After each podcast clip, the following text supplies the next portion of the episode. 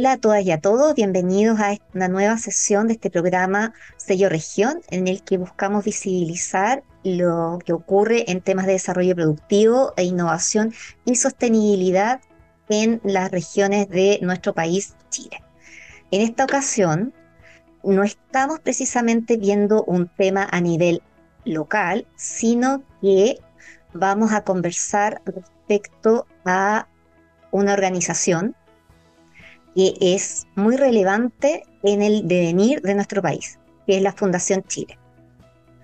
Es una organización público-privada cuyo propósito es impulsar la transformación de Chile hacia el desarrollo sostenible, creando colaborativamente soluciones innovadoras de alto impacto para el país, potenciando y habilitando distintos sectores productivos como ha sido la industria acuícola, el movimiento hacia las energías renovables como la solar, entre otros por esta impronta que han mantenido desde sus inicios, hace más de 45 años, es que cuando se quiere entender qué es lo que está ocurriendo en un determinado tema, se acude a Fundación Chile. Y en particular, ahora con lo que está ocurriendo con el cambio climático. Iniciativas como transición energética, economía circular, regeneración de suelo, resiliencia hídrica y gestión hídrica son claves en el quehacer de la Fundación actualmente. Y para conocer un poco más de, sobre ello, conversaremos con el gerente de sustentabilidad de la Fundación, Ignacio Santalices Ruiz. Ignacio es economista y máster en economía de la Pontificia Universidad Católica de Chile. Cuenta además con un máster en políticas públicas de la Universidad de California, Berkeley tiene amplia experiencia en el sector público, la academia y organizaciones internacionales especializadas en materia de políticas públicas y cambio climático. Fue director ejecutivo de la Asociación de Distribuidoras de Latinoamérica y director ejecutivo de la Agencia Sostenibilidad Energética. Asimismo, fue presidente del directorio de la Agencia Chilena de Eficiencia Energética y jefe de la División de Eficiencia Energética del Ministerio de Energía entre otros roles que ha desempeñado en su trayectoria. Ignacio, bienvenido a este programa Sello Región. Muchas gracias, Pamela. Encantado de estar aquí contigo hoy día. Entrando como materia, viendo toda la, multiplicidad de acciones que están bajo, bajo el radio de acción de sustentabilidad, pensando en la recuperación económica sostenible, ¿Cuál es la, razón de por qué desde la fundación se concentren en la adaptación al cambio climático y cuáles son las principales líneas de trabajo que están llevando actualmente? Bueno, la verdad es que el desafío del cambio climático hay que abordarlo desde sus distintas vertientes. Eh, el rol que tiene la mitigación del cambio climático es muy importante. Eh, reducir emisiones tiene mucho que ver hoy día con la transición energética y nos está permitiendo crear empleos verdes, nos está permitiendo desarrollar inversiones en el país y eso va a tener un impacto económico bien, bien profundo. Pero además, Chile tiene que prepararse para las consecuencias del cambio climático. Somos un país que representa el 0,3% de las emisiones. Entonces, por muchas cosas que hagamos nosotros en términos de mitigación, no vamos a mover la aguja. Yo creo que más bien tenemos una oportunidad de mostrarle al mundo que se puede crecer y se puede generar empleo y mover la economía a partir justamente de la sustentabilidad, pero tenemos que prepararnos también para los impactos del cambio climático que van a ser especialmente significativos en Chile. Chile es uno de los 30 países con mayor estrés hídrico del mundo. Y eso quiere decir que el tema del agua es un tema que tenemos que abordar en forma prioritaria. Y justamente entonces por eso es que la Fundación Chile, si bien estamos trabajando en temas de, mitigación, también hemos puesto un foco muy fuerte en lo que tiene que ver con la adaptación. Ignacio, eh, tal como decíamos, el agua es un tema muy relevante y esta escasez hídrica que hemos podido evidenciar en, distintos, en distintas situaciones ha exigido nuevas aproximaciones respecto a la gestión hídrica. ¿Ya? Y también a cómo generar resiliencia. Y una de, las iniciativas que ustedes están llevando adelante es la gestión hídrica en cuencas. ¿Cuál es el aporte de esa aproximación? Bueno, finalmente el agua es a diferencia de la energía, por ejemplo, que uno puede producir energía en distintas partes, el agua, eh, el agua está, está disponible, viene de la cordillera, ¿cierto? Se, se genera también con la lluvia, con los deshielo. Y tenemos entonces que hacer un abordaje en forma territorial. No sacamos nada con que hayan actores particulares dentro de una cuenca que estén cuidando el recurso si es que estamos desperdiciándolo en, otros sectores. Entonces, por eso es tan importante este trabajo de cuencas, con esta mirada desde agua arriba hasta la desembocadura en el, en el océano sobre cómo nos hacemos cargo de ese recurso hídrico. Y para eso hay que abordar distintas dimensiones. Una tiene que ver con el tema de la gobernanza, ¿eh? Eh, y nosotros estamos llevando un proyecto muy interesante junto con el gobierno de Santiago en la cuenca del río Maipo, justamente, en conversar sobre cómo debiese ser una gobernanza que se haga cargo de los desafíos de las cuencas. Hoy día tenemos distintos actores con distintas atribuciones, con distintos derechos, pero es importante poder sentar a todos los actores en la mesa para poder desarrollar una estrategia común en que puedan participar absolutamente todos, que puedan participar los canalistas, ¿cierto? Las empresas que, hacen agricultura, las empresas que tienen derechos de agua, las ONG, la sociedad civil, las autoridades, em, y eso justamente a lo que estamos convocando nosotros en esta cuenca del río Maipo.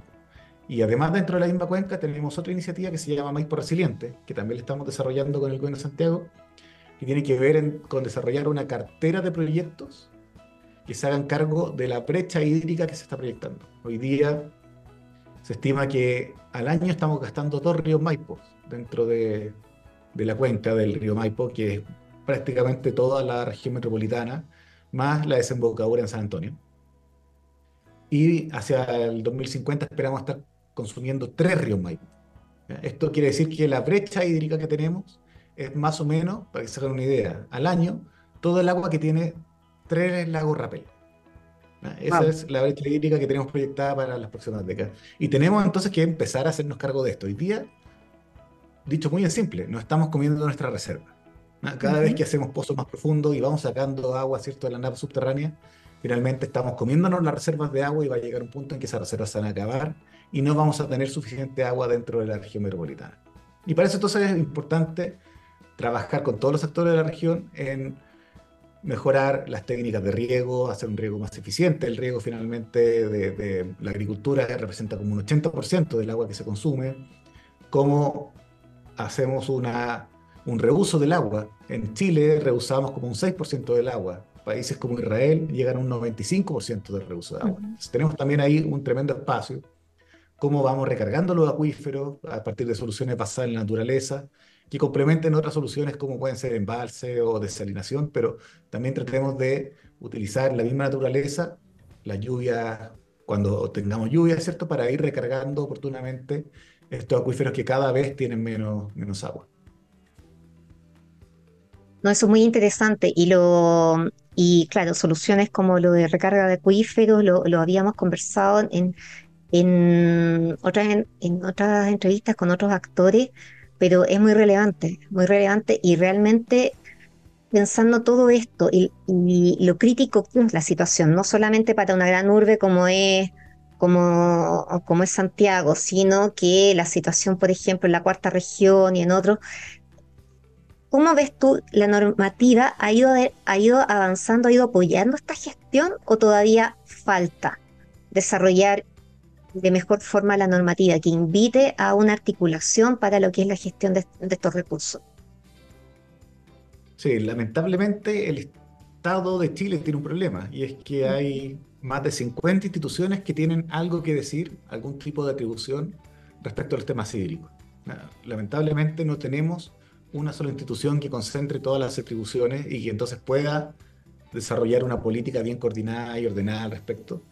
Y ahí tenemos todo un tema bien importante en términos de la gobernanza y la institucionalidad pública que se tiene que hacer cargo de esto.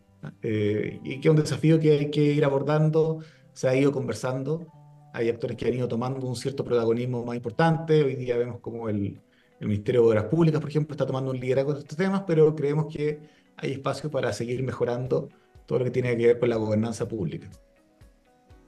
De todas maneras.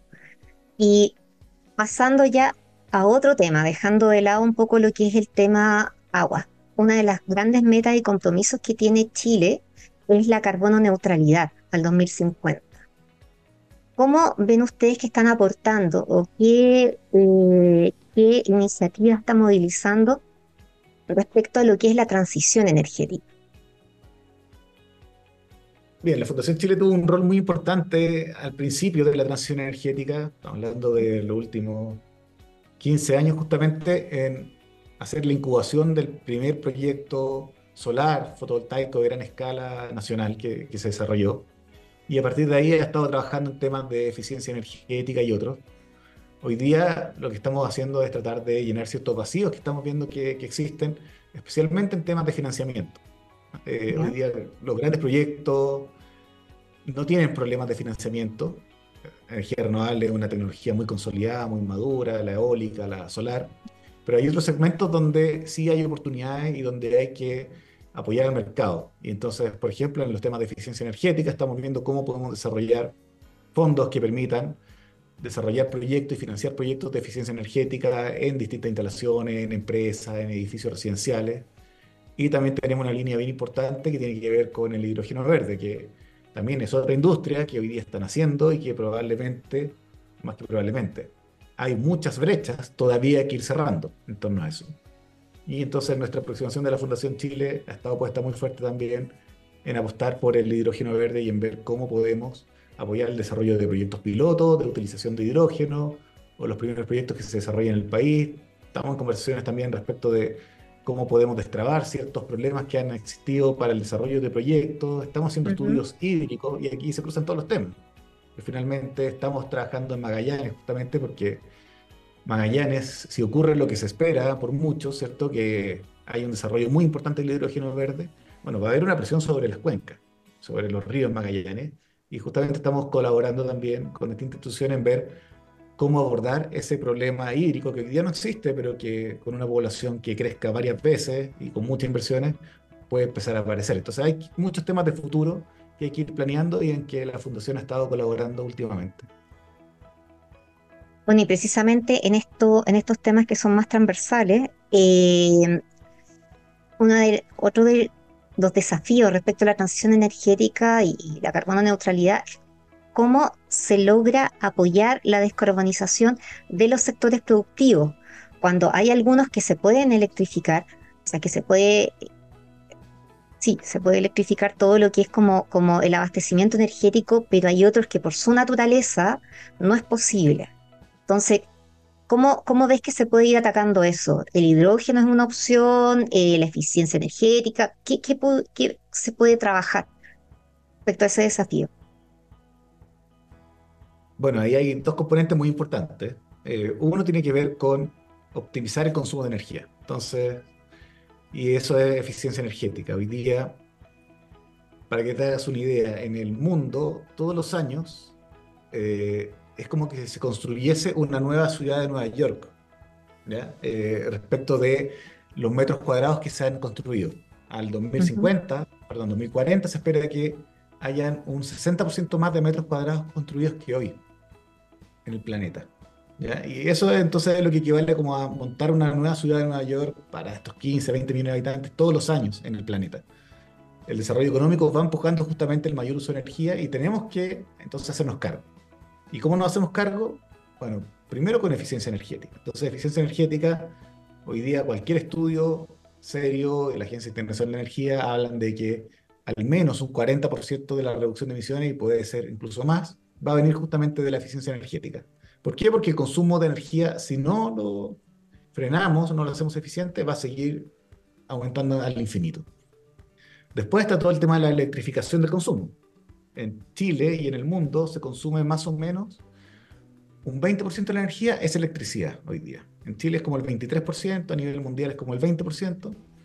Se espera que al 2050 sea al menos un 60% de toda la energía sea electricidad y que esa electricidad venga de fuentes renovables. Entonces vamos a multiplicar por tres la cantidad de usos eléctricos que vamos a tener en el transporte, la electrificación de ¿cierto? la electromovilidad, en la climatización, eh, ciertos usos industriales también, en el comercio, va a aumentar mucho. Pero nos va a quedar todavía una brecha, y que son estos consumos térmicos grandes, Eh, Como la siderurgia. La cristalería, el transporte pesado, porque todavía no tenemos, y no sé si va a existir, pero hoy día no existe, ¿cierto?, un almacenamiento móvil que permita tener entonces camiones que puedan, o buses, o camiones mineros, ¿cierto?, que puedan hacer cientos de kilómetros de recorrido con, con una carga. Y entonces para ese tipo de usos probablemente vamos a tener que pasarnos a otras tecnologías como podría ser justamente el, el, hidrógeno. Y ahí tenemos entonces también un desafío de cómo desarrollamos esta industria, cómo generamos la economía de escala para que pueda ser competitivo y también cómo ponemos instrumentos que corrijan distorsiones, porque finalmente uno dice, bueno, el hidrógeno tiene que competir con el petróleo. El, hidrógeno no genera emisiones, el petróleo genera emisiones, entonces, ¿cómo también ponemos mecanismos correctivos que recojan estas distorsiones, estas externalidades negativas que está produciendo el petróleo y otros, de manera de ir igualando la cancha con un combustible como el hidrógeno o los biocombustibles u otras tecnologías que permitan reemplazar estos combustibles fósiles. Bueno, dentro de, se supone que se iban a, considerar los impuestos cor correctivos, que están en conversaciones, entonces eso creo que es uno de los caminos, pero obviamente quizás es más fácil llevar adelante este avance tecnológico antes que lograr los acuerdos para, para este tipo de medidas que afectan más al mercado. Entonces, teniendo claro como esta parte que, es electrificación, que es desde descarbonización desde, desde lo que es el tema energético, hay otra área de trabajo que es bastante importante, que es todo lo que es este modelo de economía circular y que ustedes están llevando adelante y que precisamente me hace completo sentido en lo que mencionabas tú respecto a el que se va a construir una nueva ciudad en Nueva York cada cierto tiempo, pensando que uno de los mayores generadores de residuos son, es la industria de la construcción. Entonces, no sé si nos puedes contar un poco más respecto a todo este modelo de economía circular. Sí, efectivamente, eh, en Chile no somos muy buenos para el reuso. Ya te contaba como, en términos de, agua, tenemos unas tasas del 6% de reuso, mientras que Israel es el extremo, 95%, pero, pero Estados Unidos y otros países desarrollados están en torno al 15, 20% de reuso en agua. Y en términos de residuos, también tenemos un tremendo problema. Nosotros, finalmente, el, más del 95% de nuestros residuos van a parar a vertederos a disposición final. Menos del 5% se reutiliza. Ah, eh, países como Suecia, menos del 1% de los residuos terminan en vertedero y todo el resto se aprovecha en el camino. Entonces, ahí también tenemos un espacio muy, muy, muy grande en que avanzar. Y efectivamente, uno de los grandes productores de residuos es justamente el sector construcción. Y por eso es que nosotros estamos trabajando y vamos a empezar este año un proyecto con fondos internacionales para trabajar justamente con la industria de la construcción en dos dimensiones. Una, cómo la construcción aprovecha residuos de otras industrias o de la misma construcción para los procesos de, de edificaciones o de construcciones que haga, y además cómo minimiza la producción de residuos o cómo le da una segunda vida a los residuos que se generan. Así que estamos desde la Fundación Chile justamente muy de cabeza con el tema de la, de la construcción y es un tema que vamos a estar abordando durante este año. Y ahí igual están nuevamente la parte normativa, cómo, cómo están ya en conversaciones con, con el MIMBU y con otras entidades públicas para ver también cómo, cómo la normativa se va adaptando a esta necesidad. Bueno, justamente todo este tipo de proyectos tienen un componente normativo importante. eh, hoy día en Chile al menos ya tenemos nuestra ley REP de responsabilidad extendida del productor. Eh, a, eso va a ser un avance muy importante. Hoy están empezando a salir los reglamentos, están empezando a aplicarse para los primeros productos. Eh, estamos trabajando en temas de plásticos, por ejemplo, respecto a la normativa. Eh, hemos trabajado en temas de residuos electrónicos y ahora vamos a empezar también entonces a partir de este proyecto con Fondo Internacional a trabajar en todos los temas de la construcción y para eso es importante, por supuesto, tener en la mesa trabajando con nosotros al Ministerio de Medio Ambiente, al Ministerio de Vivienda, al Ministerio de Energía, a todos los ministerios que tengan algo que decir en estos temas. Muy bien, porque desafortunadamente en Chile, mientras no avanza la normativa, es difícil ir movilizando a los actores, especialmente los actores privados, así que eso es una, una buena noticia. Eh, Ignacio, ¿hay alguna otra iniciativa interesante que nos puedas compartir? Sí, tenemos varias. Hay un tema muy importante, especialmente en el norte del país, que tiene que ver con, con los tranques de relave de la minería. Eh, especialmente porque hoy día hay algo así como 500 tranques, puede que me falle el número, pero, pero ese es el orden de magnitud, que están abandonados. ¿eh? son explotaciones que ocurrieron hace 50 años o más y que están ahí y que son un pasivo ambiental del cual hay que hacerse cargo. Entonces, justamente en la Fundación Chile estamos hoy día trabajando en un proyecto piloto en uno de estos tranques que está ubicado en la comuna de Olmué para ver cómo se puede abordar esto. Y tiene varias, varias vertientes esto. Una tiene que ver con el tema de, por ejemplo, de negocio. Estos tranques fueron explotados hace 50 años y hace 50 años las tecnologías para extraer recursos eran mucho más limitadas.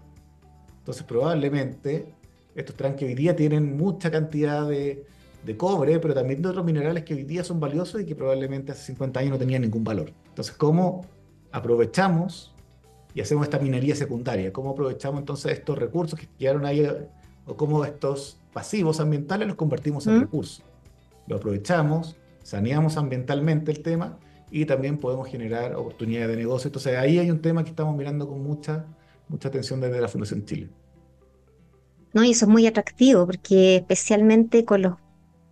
Yo recuerdo haber visto mucho, hace mucho tiempo el tema del cobalto y que ahora ya hay iniciativas que están trabajando sistemáticamente con el cobalto y, otro, y otros elementos de valor que se pueden rescatar.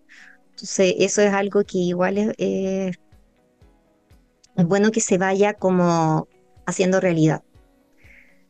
Ignacio, Muchas gracias por eh, la entrevista. Ha sido súper ilustrativo conocer estas distintas iniciativas que eh, tocan eh, tangencialmente lo que están haciendo igual otros otras entidades a nivel país. Así que nada, pues te agradezco y espero que más adelante podamos hablar nuevamente contigo o con alguien de tu equipo para profundizar en alguna de estas iniciativas. No, encantado, muchas gracias. Justamente el rol de la fundación es la colaboración, así que todas estas cosas que, te cuento normalmente son colaborativas y estamos haciéndola con muchos actores públicos y privados. Y muchas gracias por la invitación. Bueno, gracias nuevamente entonces y gracias a todas y a todos los que nos acompañaron. Adiós.